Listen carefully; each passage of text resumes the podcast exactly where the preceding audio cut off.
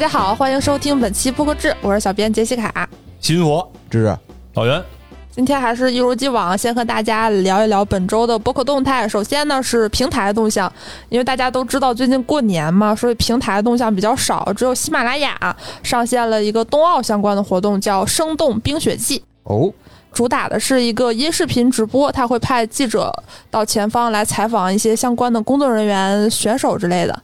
那跟咱播客有啥关系？因为它是一个大的一个活动界面嘛，你就是一进去这个活动，你就搜索“冰雪季”，就是世纪的季，你就会看到跟冬奥相关的方方面面的，包括一些直播，还有体育播客哦，哦，还有一些更细分的，比如说足球、篮球，还有俱乐部电台，嗯相当于通过冬奥这个活动来为体育播客进行一个导流。应该是做了一个频道页，嗯它会在那个推荐的后面，然后在小说那个频道页的前面，在那个位置，如果你更新喜马拉雅的话，应该会看到那个这样的一个叫《冰雪季》这么一个频道页。然后他们也是在体育主播这边来跟大家征集这种就是冬奥相关那种话题吧，比如包括马上谁夺金啦，谁怎么样，现在冬奥的这些最新的新闻啊、实时的动态，他们其实是每天希望有这种啊、最新的，然后最火热的这种声音的资讯，然后能够传递给大家。哎，这儿我稍解释一句吧，就是这也是一个虚拟频道，啊，对，跟播客是一样的，区别在于呢，播客这个虚拟频道是长期有效。那像这种临时的，因为一些赛事啊，或者是一些重大的事件组的这种虚拟频道呢，它可能就是有时效性的，就只有一、一段时间才有。对对，应该是只有在冬奥会期间吧，嗯也才会有这这样的一个频道。我感觉可能西马也想通过这个活动来带一下他们这个平台上体育播客的量，因为我看宣传稿的时候还特意看他提了一下，说他们现在体育频道的主播数量增长非常快，已经超过百分之五百五，啊，是百分之总数还是百分之五百五啊？百分之五百五，百分之五百五，对，哇，应该是二一年吧。五倍的增长啊，可以啊。对是冬奥期间还是说从什么时候开始？21年。二21年整哦二一年。整年度，对，因为也是从二一年吧，起码的体育开始运营这个体育类相关的这个主播的这样的一个群体，嗯。应该转化了非常多有声书类的这个主播，然后开始做这个体育的相关的话题。看来那个体坛战士感大有可为。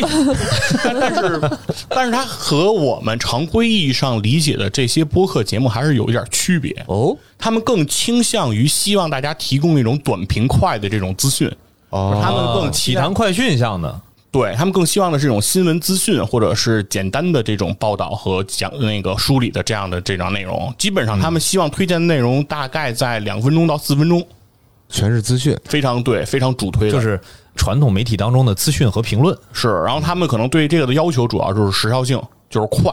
就比如说谷爱凌今天夺冠了，大家赶紧做，对对对，一人说几分钟。对对对，然后马上可能比如说当天几个小时之内，大家的内容就会被推上去。那有没有主播反馈这个效果好不好？对于主播来说，呃，大部分乐于参与的这些主播，他们都还是比较热衷这个内容的，因为相对来说，呃，大部分的体育主播并不是我们常规理解认识的啊相关的一些主你。说是有证书转化嘛？是吧？对，所以他们期待的更多的是通过这样一个呃专辑吧，就是做一个给自己体育的引流专辑，对，给自己做一个引流，就是说希望更多的粉丝来去关注，他们更看重像我们可能更关注的是这个专辑的订阅数。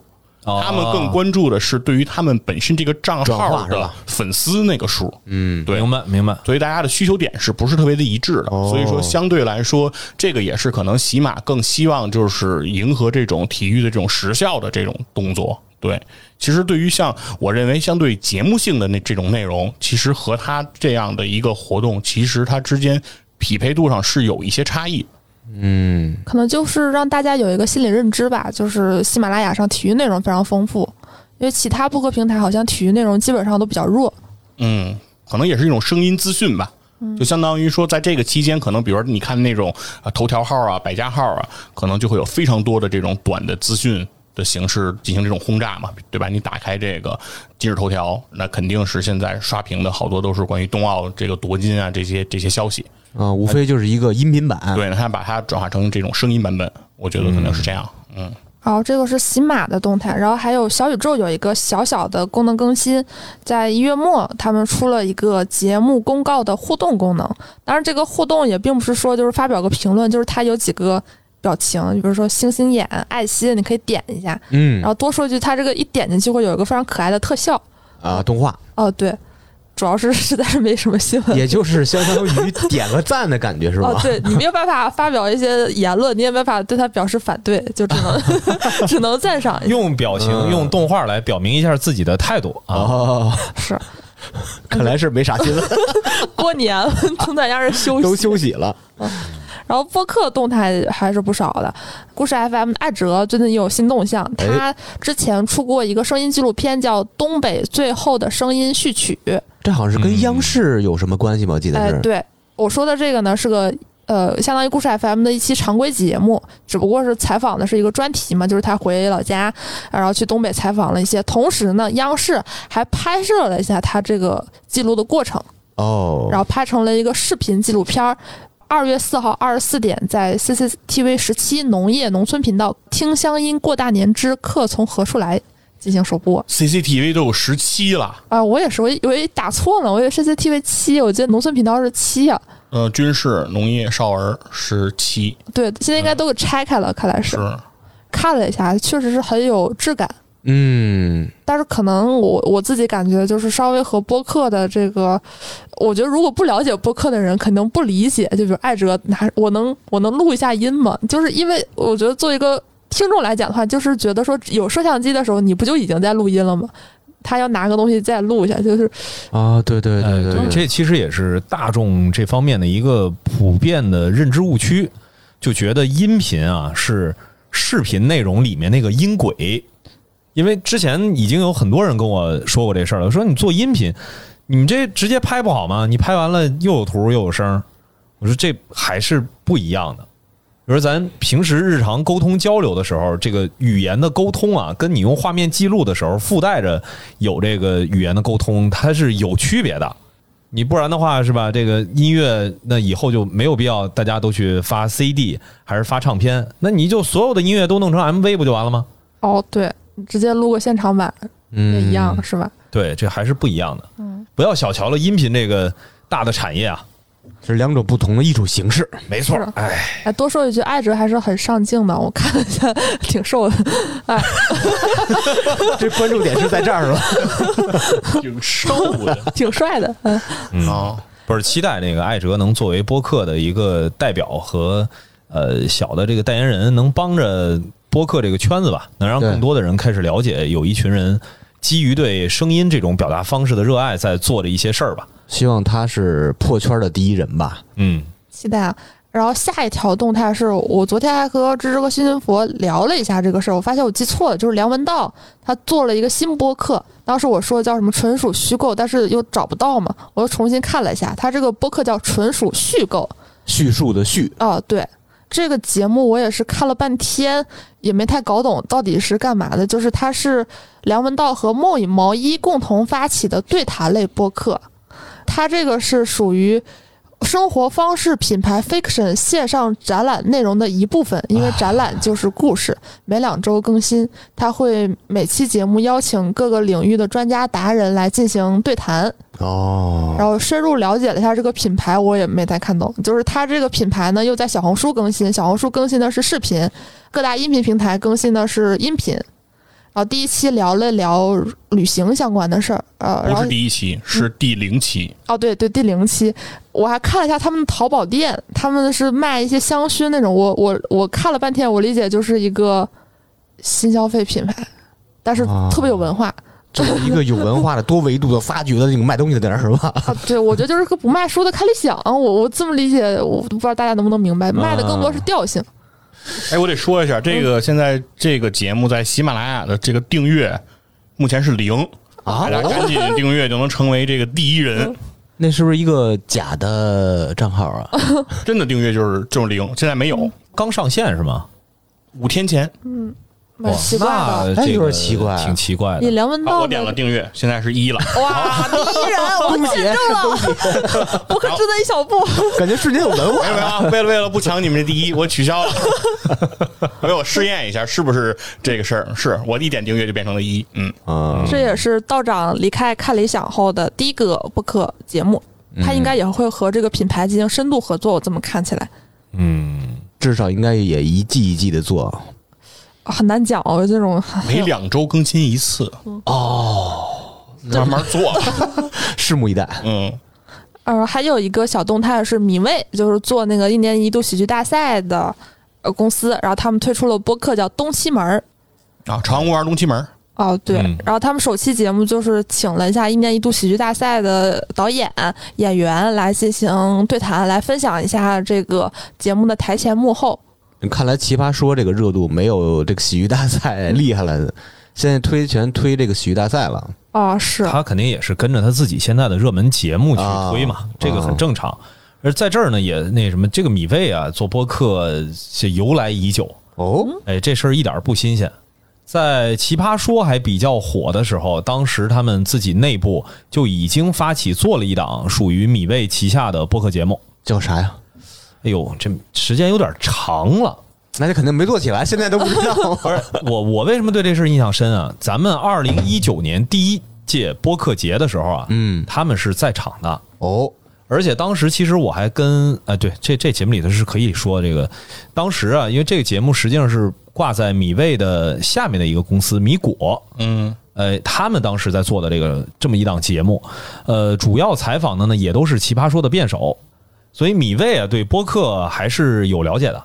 啊，所以我们期待他的下一步动作。那说明这个东西门是吧？东七，东七门呃，东七门朝阳公园的门嘛，东七东八，就是跟老袁刚提到一九年那个调性差不多，也是是吧？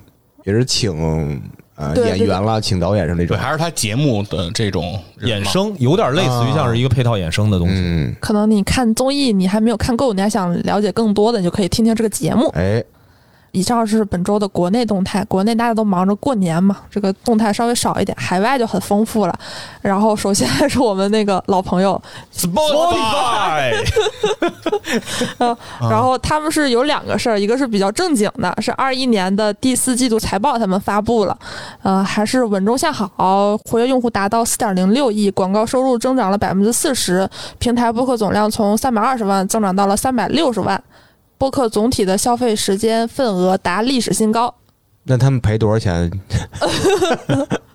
啊，第四季度赔了四千四百万美元，哦预计二二年第一季度将亏损七千五百万美元。哦，为什么会亏损呢？我们可以跟着下一条动态一起聊一聊，就是那个 Joe Rogan，我们不是每次都都聊一聊他吗？啊这事儿完不了了。啊，对，又有新事儿出现了。本来觉得这个事儿是不是就过去了？就是 Spotify 不是站队了吗？之前 Neil Young 说，嗯你要么下架我的音乐，要么下架 Joe Rogan 的节目，那 Spotify 就说那你下架吧。本来以为这事儿就完了，结果就是这个抵制继续扩大了，因为 Joe Rogan 他确实他的言论吧。就是尤其在西方那个社会里头，确实是比较有争议性的。然后他们自己还最近还道歉了一下，他在节目里头使用了一些 N word，嗯，哦，但是呢，他也并没有就这个事情爆发的根源，就是这个新冠疫苗的事儿来进行一个道歉，有一点儿避重就轻吧。和 Spotify 签订协议的很多独家播客就说，咱还是别合作了。我觉得你这个平台有问题，包括那奥巴马夫妇也在想继续和其他平台合作，不再和 Spotify 续约了。嗯，还有那个一个监测网站发现，Spotify 已经默默的下架了他的七十期节目。下架了谁的？谁的 Rogan 对哦，啊对，因为那个 Joe Rogan 做了一千五百多期是吧？嗯，所以可能就是大家感觉不明显，但是网站确实是发现了，而 Spotify 对这个事儿目前还没有一个回应。那其实在偷偷的回应了，开始慢慢下架节目了嘛。对，就就怂了呗。哦，一开始那么刚，现在就没有想到。然后我又看到一个信源，我觉得有点不太靠谱，就说可能索尼旗下的就是所有音乐人可能也会加入到这个抵制的队伍中，但我觉得有一点影响太大了，因为索尼旗下什么 Lady Gaga 什么这太多了。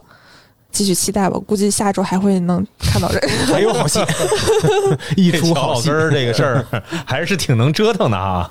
我理解 Spotify 为什么态度这么模糊啊，因为花了太多钱了，这个沉没成本太高了。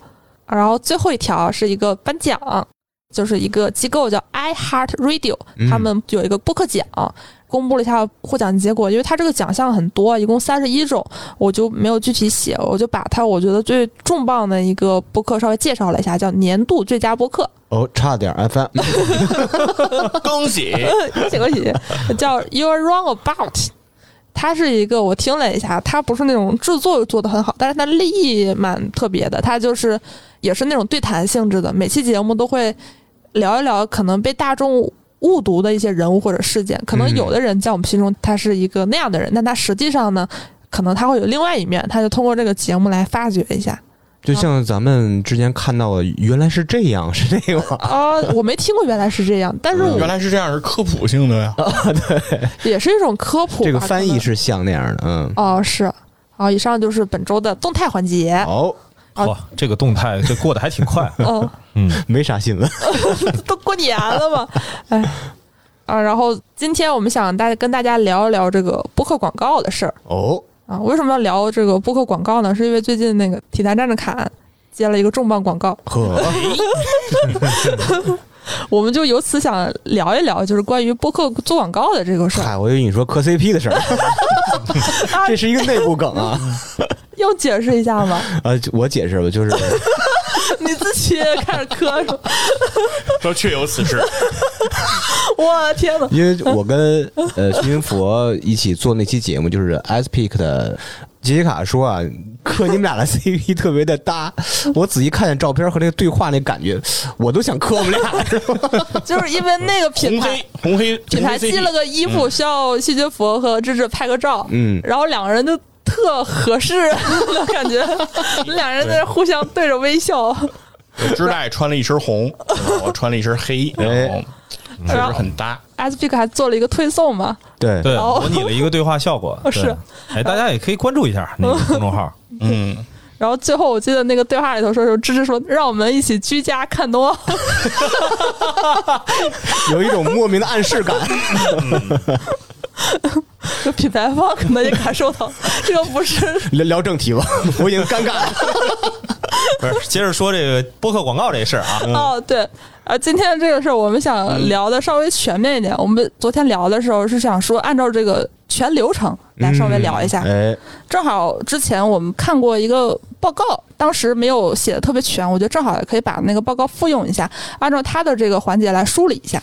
这个报告是 The Cyberware，它给一个 B to B 的市场做的一个不可广告的一个相当于科普一个 PPT 吧，这么说。但是我觉得它不只适用于 B to P，呃 B to B to B，不是 P to P。然后 我这一身厉害了，要炸了！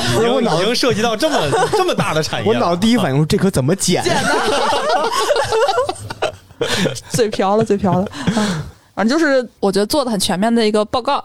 它这个最前面，它就是大概介绍了一下，就说为什么要用播客投广告。他觉得最大的两个特点，我其实觉得和我们大众的认知也比较接近吧。就是首先呢，播客能帮助建立认知 （brand awareness）。嗯，嗯，还有再就是可追踪，这个我其实有一点儿问号啊，它这个用词也比较那个严谨，就 tracking potential，就是可追踪的潜力，因为它这个是觉得说播客的用户比较垂直，它有这个可以定向追踪的这么一个前置，但是现在我们都知道这个数据和这个反馈还是一个小问题嘛，对，嗯然后这个是首先的一个开端，然后呢，就是按照这个流程，我们从广告主这一方来开始，因为是他们投放嘛。首先就是如何挑选播客，哎，那基本上它就是有两个原则，一是看收听人数，二是看垂直品类，一是看量，二是看用户画像。啊，对，嗯，嗯，然后再就是广告主如何联系上这个播客，就是你已经挑好了，我看上你了，我怎么接触你？啊，但发一般发个私信，在国内好像这个比较简单，基本上就是在评论区留个言，我想投广告是吗？啊，没赶上过这种金主，这么简单吗？哎，那你们呢这我没见过呀。你在评论区看到过这这样的我没有这样的话吗？就那种什么，我有朋友想聊聊什么合作，能方便加一下微信吗？不是这个，我解释一下，直客就这个直客是什么意思呢？不管是什么渠道，不管是说哎找到跟主播相关的身边的朋友啊，问问有没有人认识，还是通过这些社交媒体、微博、公众号，还是节目的这个留言、私信这些功能，这些都是属于直客，就是我直接联系你。啊，啊，就是这个，因为在国内啊，咱们基本上做播客的人呢，这个一定还是比较容易能够联系得到的，就所以可能相对来说容易一些。但是常规做法呢，品牌是需要找一个下游的代理机构，就是所谓的媒介 agency，嗯。由他们来去呃联系被品牌所选中的账号，哦或者说是这个媒介。这是一常规思路，所以就是比如说芝芝不是在疑惑，哎，你没有碰到这样的金主，嗯是就是嗯那直接联系到你的，你你你其实你也感知不到，你觉得要不然就是你的听众啊，要不然是不是身边的什么朋友啊，对对对这个那的，目前其实性质是一样的。嗯，哎，芝芝，你们一般接广告不也是这种的吗？我们的广告经验是朋友介绍的，对，都是这种就是类似于直客的方式嘛。嗯，对，一般来讲，好像所有播客的前几个广告基本上都是这种。好像是，反正目前我们是。嗯你有哪些案例啊？提卡这个就是吧？是听众吗？这个不是，不是，但反正也是直接找过来的，不是通过什么机构什么之类的。呃怎，么找过来的？没有这个其实已经是机构了。哦这个可以去说啊，就是首先呢，这个机构它有投放播客、投放音频的这个需求，那他在联系到平台方拿到所有的名单之后，他要选择说我单独去沟通一下，哎，试试看是不是能够有一些联系方式，通过这样的方式联系过来的。但实际上并不是品牌方直接找，实际上跟我刚才说的那个情况一样，它实际上是由他的是吧？对广告代理商来选择的。然后就是联系上了播客，那就是广告主他就要想一下，就是我这个广告放在哪儿比较合适。这个是主要是指的是那种口播广告，并没有涉及到其他定制类的不算其中，就是放到前置、中置还是后面。是广告主定是吧？呃，就是广告主如何选，因为它是相当于给一个广告主的一个指引，它没有涉及到创作者。哦，大概意思就是，如果你是十五秒的东西，就比较短，最好放前面，就可以有一个促销效果。但如果是六十秒或者比较长的，放中间效果最好。给大家讲个故事，嗯大家能有耐心听完。然后我觉得这一端的话，其实就可以看看创作者怎么看的这个问题。如果你们接到一个广告的话，你们怎么执行？这方面的话，我觉得，因为佛爷实际上虽然说这次体单站的坎是咱们也不算第一次啊，就是说这个呃这种定制内容，就是相对来说，新佛这边的话，经验从去年来说还算不少了吧？嗯，对，做了几个了。怎么说？其实我觉得这个为什么我觉得做广告这个话题特别值得我们拿出来讨论一下啊？其实就是很多播客大家都就是想要挣钱嘛，对吧？然后大家都在着急说，我接不着广告，嗯好吧，我我我我什么时候能有广告，对吧？大家都期待着说自己得有活儿，有活儿都特别高兴。但是呢，没有人去讨论一件事儿，就是说我们接到广告以后，怎么把广告做好。对吧？怎么做出一个广告，它让它有价值？对于甲方来说，它有价值；对于品牌方来说，它能满意你的这样的一个观点的一个输出。那怎么样能让你的听众来接受这个？无论是一个口播还是一个定制，都会就是说让你的听众认为这作为一期节目，它也是成立的，或者说你的广告的植入，你恰饭也好，你的这个技术动作，哎，有一定美感，有一定艺术性，然后让大家听上去是舒服的。我觉得其实这个内容挺值得我们来探讨一下的。也我觉得其实对于很多播客来说，我觉得是有价值的。就是在如果说你说你现在还担心说我接不到广告，但是我觉得之前你可以开始考虑这个问题，就是一旦接到广告之后你要怎么做？因为我觉得只有你把做广告这事儿呃认真的思考了，然后把它做好了，你之后你每一次做得更好，你才能帮助你接更多的这个广告过来。我觉得这个是一个前因后果的一个事情。对这个，其实我这多补充一句啊，就是这个广告投放这一块儿啊，其实不管是国内还是国外，可能我们的说法不太一样，嗯，但是核心来说还是分成是硬广还是软广。这个硬广这个事儿啊，基本上对于创作者来说呢，你不用太考虑。硬广是啥概念？就是跟你的节目内容毫不相关，就是人家愣在前头把这个广告品牌这边要求的所有的信息放进去。这个其实啊，你就是无非就是接还是不接，价格合适还是不合适。那我早期呢，从一九年到现在接触这么多年，不管是广告主还是主播这边来说，我反而感觉好像国内大家更期待是别人直接找个硬广，这样的话我就看说品牌我能不能接受。哎，这个品牌是不是说我自己心里能过得去这个坎儿？哎，它没有什么负面，或者说对于产品来说，对于听众来说，是不是有比较大的伤害？那第二呢，就是说你这个硬广投进来，我节目该做什么做什么，哎，完全不影响我这期节目的创作。就所以这一块儿，其实从国内呃我接触到的情况来看的话，大家更希望是这种。那涉及到软广呢，就会稍微稍微的麻烦一点儿。因为软广这一部分多多少少啊，它其实是需要跟你生产的这一期内容是要有一定的关联度的。就是哪怕说这个软广也是放在前置的，比如前面的三分钟，还是前面的一分钟，还是三十秒，毕竟这件事儿是要借你的嘴来向你的听众说一个东西好，嗯，就是广告嘛，嗯，它毕竟还是这么一个逻辑，嗯实际上更多，我觉得今天咱们在聊到广告这一部分的时候，咱们是就着这个软广的这种方式来去谈。看这个报告里，他也提到了这一点，就是说，如果你想保证你的这个广告效果好一点，嗯对品牌主的建议，他的是。你最好希望把你的内容呈现的更具有个性化，就是不要每个播客讲的内容都是一样的，要根据这个播客自己的特点进行一个调整，同时也要有一个讲故事的意意识，不是单纯的做一个广告而已。这个我们之前也提到嘛，就是你首先要是一个内容，它成立了，大家才愿意听。包括我之前看易观的那个报告，也都我觉得这已经某种意义上形成一种社会共识啊，就是如果你投放广告，你首先是要保证你的广告是软化的，而不是那么硬，就是让大家听得进去。对，其实这也是刚才就老袁提的第一点嘛，就说这个硬广这个事儿。我觉得硬广它虽然叫硬广，但我觉得它也不应该是硬邦邦直接这样出来的。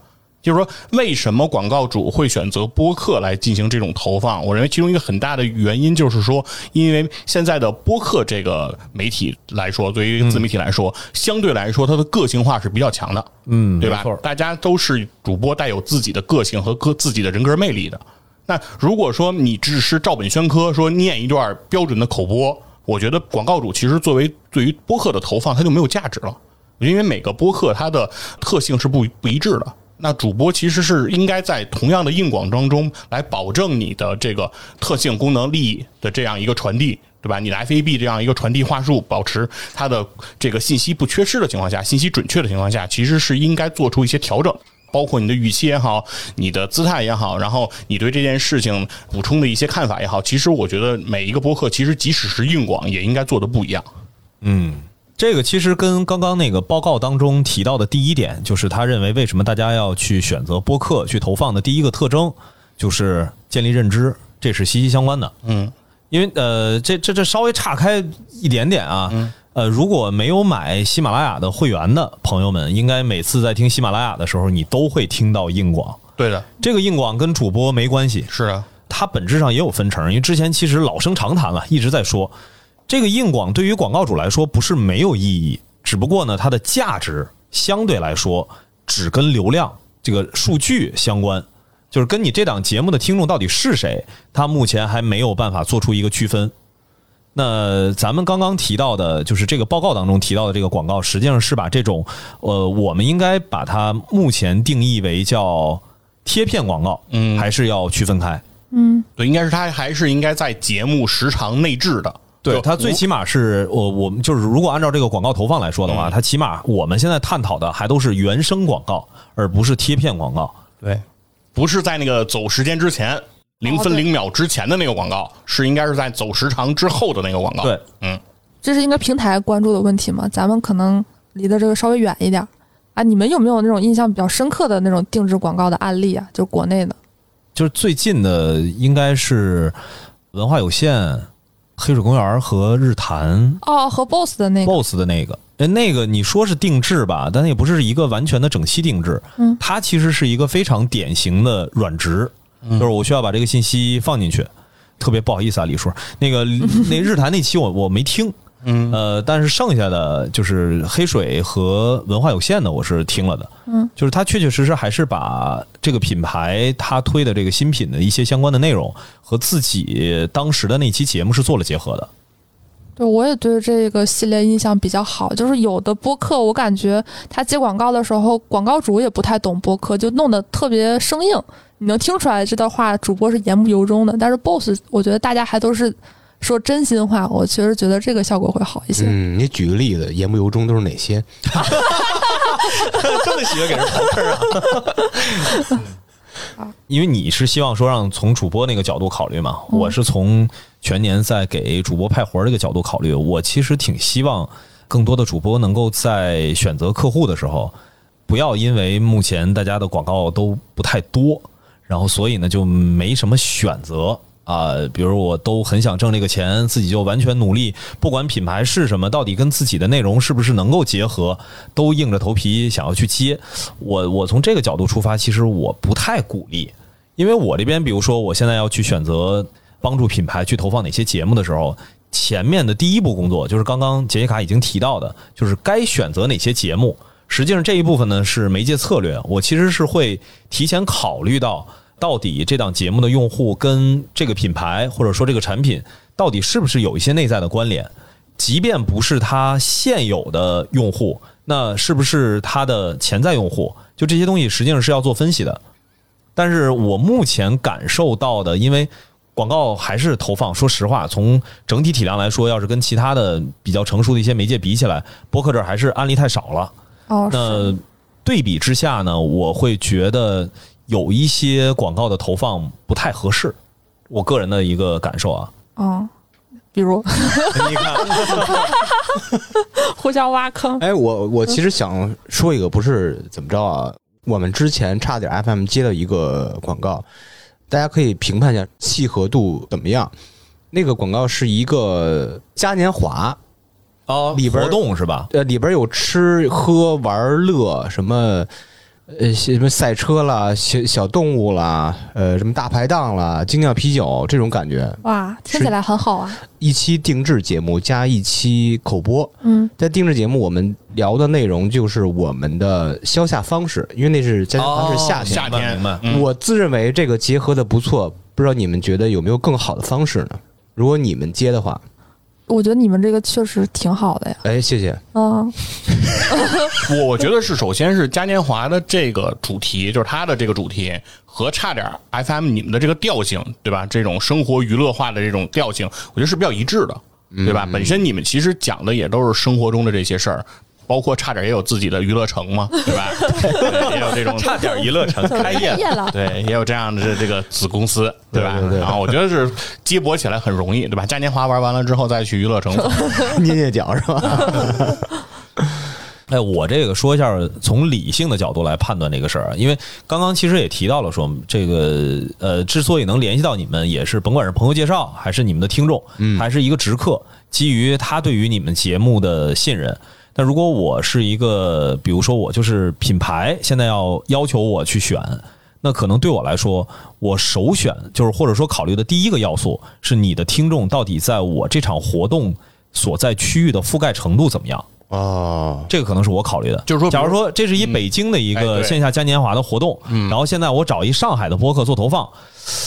那除非说上海这档节目，虽然它是在上海，但是它的听众听众比例在北京的特别多，才有可能。主要在北京宣武区。这个我从理性的角度考虑，这个肯定是我要考虑的。然后第二呢，就是说愿意出来来参加这种线下的这种活动的人，他平时是不是会去听一些吃喝玩乐的东西？哎。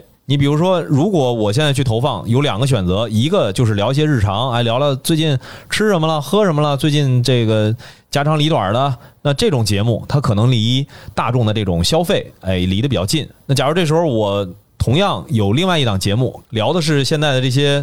什么人类学呀，什么社会学呀，啊，就是这一类的比较偏向于学术性的东西，而且在这个过程当中，可能经常会探讨一些啊，怎么样去抵制一些什么消费主义的陷阱啊，就是类似于这种节目，对吧？那肯定对我来说，我觉得那这个投放，你先别管大家是不是听了，对吧？从它的受众本身，它可能就不是我目标的人群。即便你就在北京，即便啊，您就住在我们这个，呃，这个活动的界饼儿，哎，那可。可能我也不会去找着去投放，我从理性的角度去考虑这个事儿，所以我觉得这个从差点 FM 本身的一个节目调性来说，这还算是一个很合适的一个投放的案例吧。嗯，谢谢，指明了方向给我们。哦，然后我从创作者角度说一下，就对于我对广告这种态度哈，嗯，其实就是我做播客到现在，其实我是对广告类的这种节目是很兴奋的。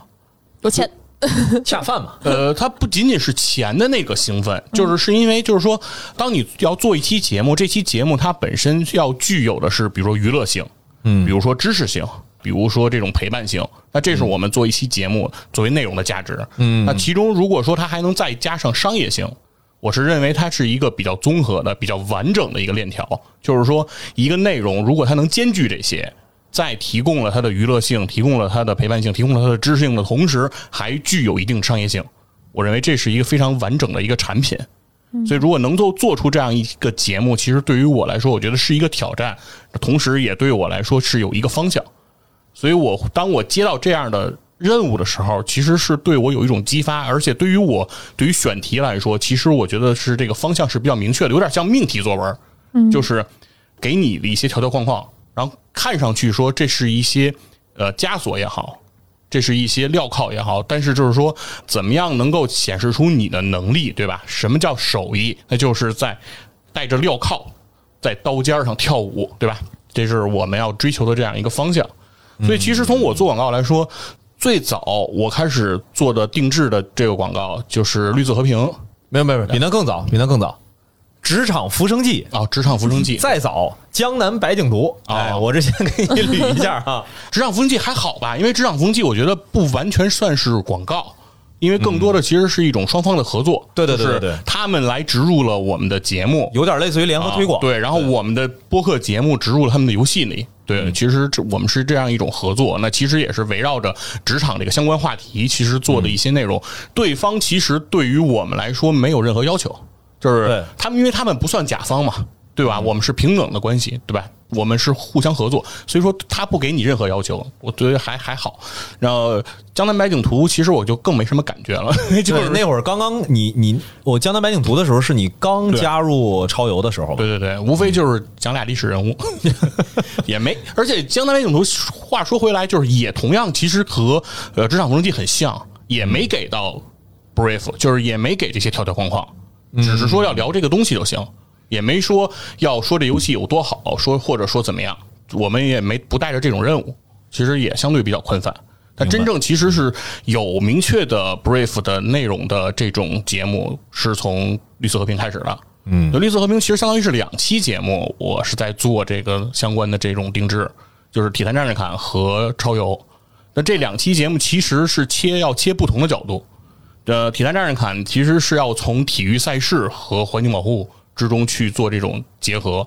那尤其其实是从冬奥的这个角度，大型的赛事对于环境之间是怎么能够和谐的共生吧？然后怎么样能够更好的相互来发展？那同样，其实到了游戏这边，也要挖一个跟环境保护相关的游戏。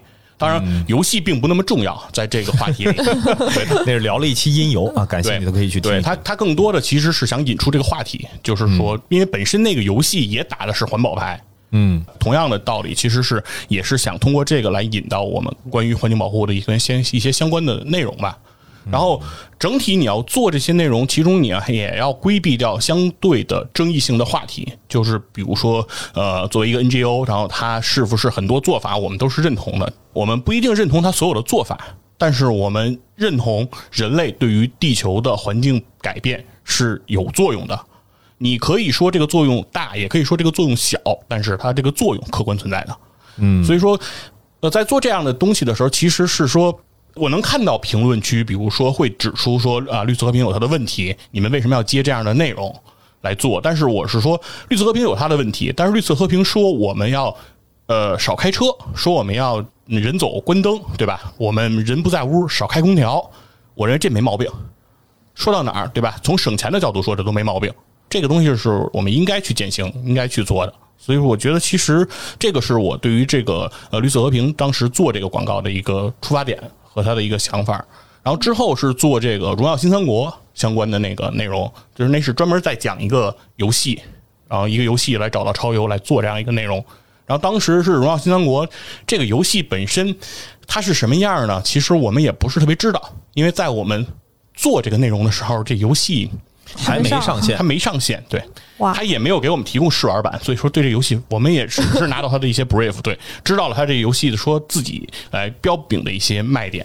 但同样，其实也是从这里面挖什么呢？其实是挖出了说，它这游戏里面所有的这种率土类游戏，其实都在标炳的就是真实地形，对吧？然后游戏通路就是怎么样排兵布阵。那在这个过程中，其实是和《孙子兵法》地形篇你去做结合，对吧？你既然你说有真实地形，那怎么用真实地形？在真正战争中是怎么用的？对吧？我们其实是做这种讨论。其实我是觉得，在做这些节目的时候，其实是给到我更大的一种兴奋感，就是让这个节目它具有我们能够给到说甲方说，我们能够把你的这些特性利益进行一个销售，然后把你要表达的内容准确的传递出去。的同时，我们也还要带给观众的是说，他听到这期节目，他能听出这里面对他认为有价值的，哎，有娱乐性的，甚至有一些知识性的内容，对他有一性补充和增益的。所以这是我们在一直追求的东西。哎，是不是广告主感觉提供的信息越不详细越好？就是有一个点让你们发挥，如果规定的特别细，是不是反而不太适合播客？也不见得说信息的多与少、多寡的问题，嗯，而在于你信息内容的呃方向性的问题。就是其实因为比如说最近和 SPIC 的这样一个合作，其实是在之前呃关于体育品牌或者体育产品的相关的这种植入广告，其实我看的是特别多的，因为我一直看球鞋测评的这种那个 B 站的 UP 主做的这些视频嘛，其实里面有特别大量的，其实都是关于这些产品的这种软植这种这种广告。对，他们在里面其实会有很多这种宣传类的内容。那它这个里面，其实我觉得核心的在于说，呃，UP 主非常了解用户对于什么样的内容更感兴趣，对于什么样的信息更吃。对吧？就是我的受众一直在听我测评球鞋，那他们一我一直在给传递的说，一双好的球鞋它应该具有什么样？那我在我的这个广告类型的节目里，这些内容一定得凸显出来，对吧？就是你不能说一边儿每天在强调防侧翻三要素，然后现在你要做一个定制的节目的时候，这个球鞋你说防哦防侧翻它不重要，对，关注它的设计，哎，来看这个这个鞋带儿设计多好，对吧？这鞋盒，对对对，这个我觉得就是在就这个肯定就是一一个问题，所以说我觉得呃信息的多寡不是最重要的，但是信息的方向是比较重要的。我觉得还是看品牌这边是不是能够更多的尊重内容创作本身。嗯就是他要理解一件事儿啊，就是你现在既然投的不是硬广，那就证明说你曝光可能这个也是他投放要考虑的一部分，这个很正常，任何投放都不可能不考虑这个事儿。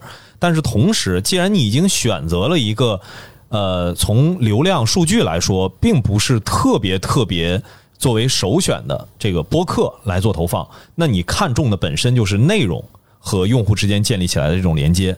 那在这种情况下，播客在内容创作方面一定是要比品牌更懂用户的，就是它能够给到播客更多的空间。这个空间并不是说说啊，播客告诉你说没事儿，我提一句你品牌就完事儿了，反正。这一个小时节目，听我节目的人，我说一句还是全程在说，对你来说效果都一样。这个我觉得对品牌来说是一个不太负责任的说法。对于品牌来说，你要做到的一个核心的诉求，或者说你要你要达到的一个效果，是你投放了这个节目，让用户觉得你很有品位。嗯，其实这个才是一个在我目前看起来，品牌投放播客能达到的一个最好效果。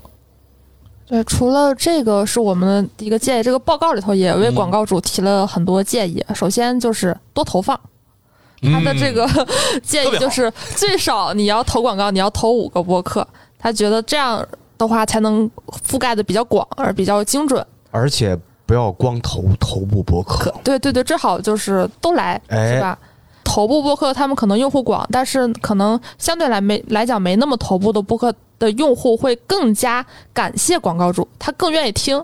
比如说很头部的，他他每期可能每个月都有广告，但是如果有的播客他一个月可能或者一年就接两三个广告，我肯定会点进去听一听，或评个论，撑撑场面嘛，就有种义气那种感觉，感觉是自己家孩子长大的感觉。啊，是。嗯，养成感。嗯，然后还有一个给广告主的建议就是有耐心，别指望着一下子就有一个，我们都在讲这个播客的长尾效应嘛。对，然后还有投播客的话，就是也要利用一下播客的多媒体，因为现在这个时代，播客不论是创作者还是这个播客本身，他们应该都会有自己的多媒体平台，只有多利用起来，才会发挥出它最大的效果。没错，啊，投放结束了，那如何追踪这一点，他给了很多建议啊。但是我觉得，说实话，仅供参考吧，就是还是比较偏向于效果类的，比如说是给一些优惠券的那个码，你看看有多少个人领，或者有多少个人登录那个网站，或者是进行一定的问卷调查。其实我觉得好像又跟他上面提到的有一点矛盾了。就如果你是为了讲故事的话，那其实可能这种侧重于效果的，但是也是一种方式嘛。然后还有呢，就是。他特意强调了一下，就是可以看一看品牌的搜索数据，而且是要长时间监控，最好是半年。跟之前说一样，就是要有一定的耐心，因为它的这个效应可能不会在当下就展现出来。然后这个差不多是那个报告，我觉得比较核心的一个内容吧，比较脱水。我觉得对广告主来说是真的用得到的一些建议。没错，嗯，因为这个监控这一块儿吧，其实说实话，我觉得他提的那个呢也。没什么问题，就是你总得有一个维度来去看我的广告投放到底是什么效果。我们不能完全用主观的方式。呃，当然了，这个在这儿我也算是吐个槽，就是国内目前的广告投放呢，什么样叫有效果？那就是卖的好吧，像带货的那种。呃，就播客不太可能，因为你卖的好不好，这个东西在国内就是几乎监测很困难。咱们之前也做了那么多次带货了，其实你也能理解，就是说。一定有大量的，比如说，确确实实因为是我们这边的信息，所以才产生了购买，但是你监测不到，所以这一部分我觉得对于投放来说不是他们核心会去监测的。播放量，呃，这不还是回到刚那个问题了吗？数据这个事情，如果它是数据导向的投放，压根儿也不会选播客，或者说最起码它选也是选最头部的流量最大的。那什么呢？哎，这接个底儿。主要就是看你的上级领导是不是看到了啊？哦，是不是你转发给他了？哦，这个事儿吧，是目前为止一个很怎么说呢？因为你正好刚刚说到了，说是这个播客广告这个问题，很多的时候啊，为什么大家选择抖音、选择快手、选择腾讯的直播，就是微信的直播、B 站，包括 B 站啊，其实现在也都还没有达到这个效果。很多时候，比如说你投放的时候，呃，当然那些完全是新兴的一些消费品类，他们都是用直投的方式。那这个先抛开不说，大部分的市场投放，实际上最后你是有个汇报对象的。那国内的这个新媒体广告投放呢，现在就已经跟原来的传统的广告投放又走到了同一个瓶颈期，就是你的投放效果的最直接的反应，就是看你的领导是不是看到了。哦。因为这个事儿，在我之前还在做其他的新媒体的这个营销的时候，就一直碰到类似的问题。你选这个账号的核心，比如说我们在做媒介策略的时候，我们拉出一堆账号，最后甲方会选哪个？甲方会选他的老大关注的那个。嗯，哦，因为我投了之后，他能看见。嗯，就身边即世界是吧？他觉得就是投放了。没错，效果投电梯里的那个广告，一定要投你们那写字楼的那个电梯啊！对，哪个 哪个电梯都没有都都没事儿，但自己写字楼的电梯里一定得有啊！对，咱们要做的不是让播客怎么着，应该是让这些广告主听播客。哦，对，让他是的沉迷。当然，这个我不是说把这个事儿给最后推回来说，哎，我这个又搞得好像整个广告这个行业变成了我其实是在服务领导。但是从某一种程度上、某一个角度来说的话，其实也反映出一个问题，就是我们这些，比如说播客行业内的从业的人员，其实到底谁在听我们的节目，很大程度上影响到了这一个领域它的一个商业化的程度的情况。因为决策啊，最终是靠人。嗯，你这个东西只要决策还是人。我们不是靠所谓的算法也好啊，还是其他的非常客观理性的一些方式，那最后无非都是绕不开这件事儿的。嗯，我之前不就说嘛，我说其实，哎，主播该怎么去接受广告这件事情，其实更多的是怎么样让你的听众变得更加的多元、更加的精准。那多元呢，它实际上是拓宽了自己能够接广告的一个可能性。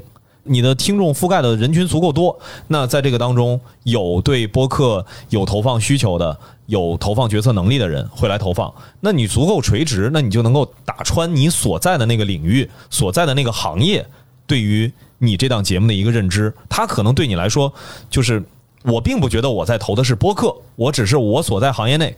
就比如说像咱们这次这 S Pick，嗯，它实际上它投的是什么？我要一些体育相关品类的自媒体音频的，你们叫播客，你还是叫喜马拉雅的音频主播、体育主播，对我来说不重要。这就是两个方式，要不然越来越广，要不然越来越深。嗯，但是核心都在于说，能有更多的人开始去听。那我们也期待更多的甲方爸爸开始听播客吧。对，而且我觉得要单纯回到广告这件事儿啊，我也发现就是，其实这个一个品牌做了广告以后，对这个广告最敏感的人群，不一定是你的目标消费者，而一定是该公司的员工。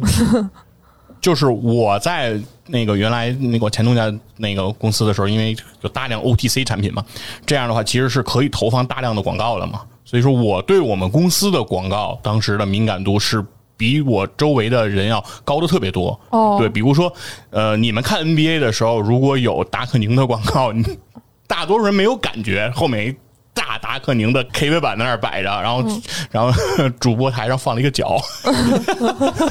对，你们对你们看那个东西，你们就不会对他有什么样的感觉，但我会觉得哇塞。你就特别敏感，对，我说这够牛逼的，对，就会这样，就是，而我觉得其实所谓公司在做这个决策的时候，比如说品牌组他们最后选择了这样一个渠道，其实也有一个内容，就是说相对来说这样的东西对于自己内部客户的认可，对吧？就是我现在投出去的这个广告，我要花这个预算，那如果在公司内部有讨论，那其实是对他们的成功也是一个经验。对他们的工作业绩本身来说也很就也很重要，就不一定是他的直线汇报的领导，不一定不见得是他的直线老板，是在整个的这个公司这样一个氛围当中，其实如果是一个越广的渗透率越高的一个平台一个方式，那一定是他们越喜欢的，因为在公司内部能够产生这种转发、这种讨论的可能性就会越大。没错。那好，期待着就是明年听播客的人越来越多，播客广告也越来越多。哎，我们下期再见。拜拜。拜拜拜。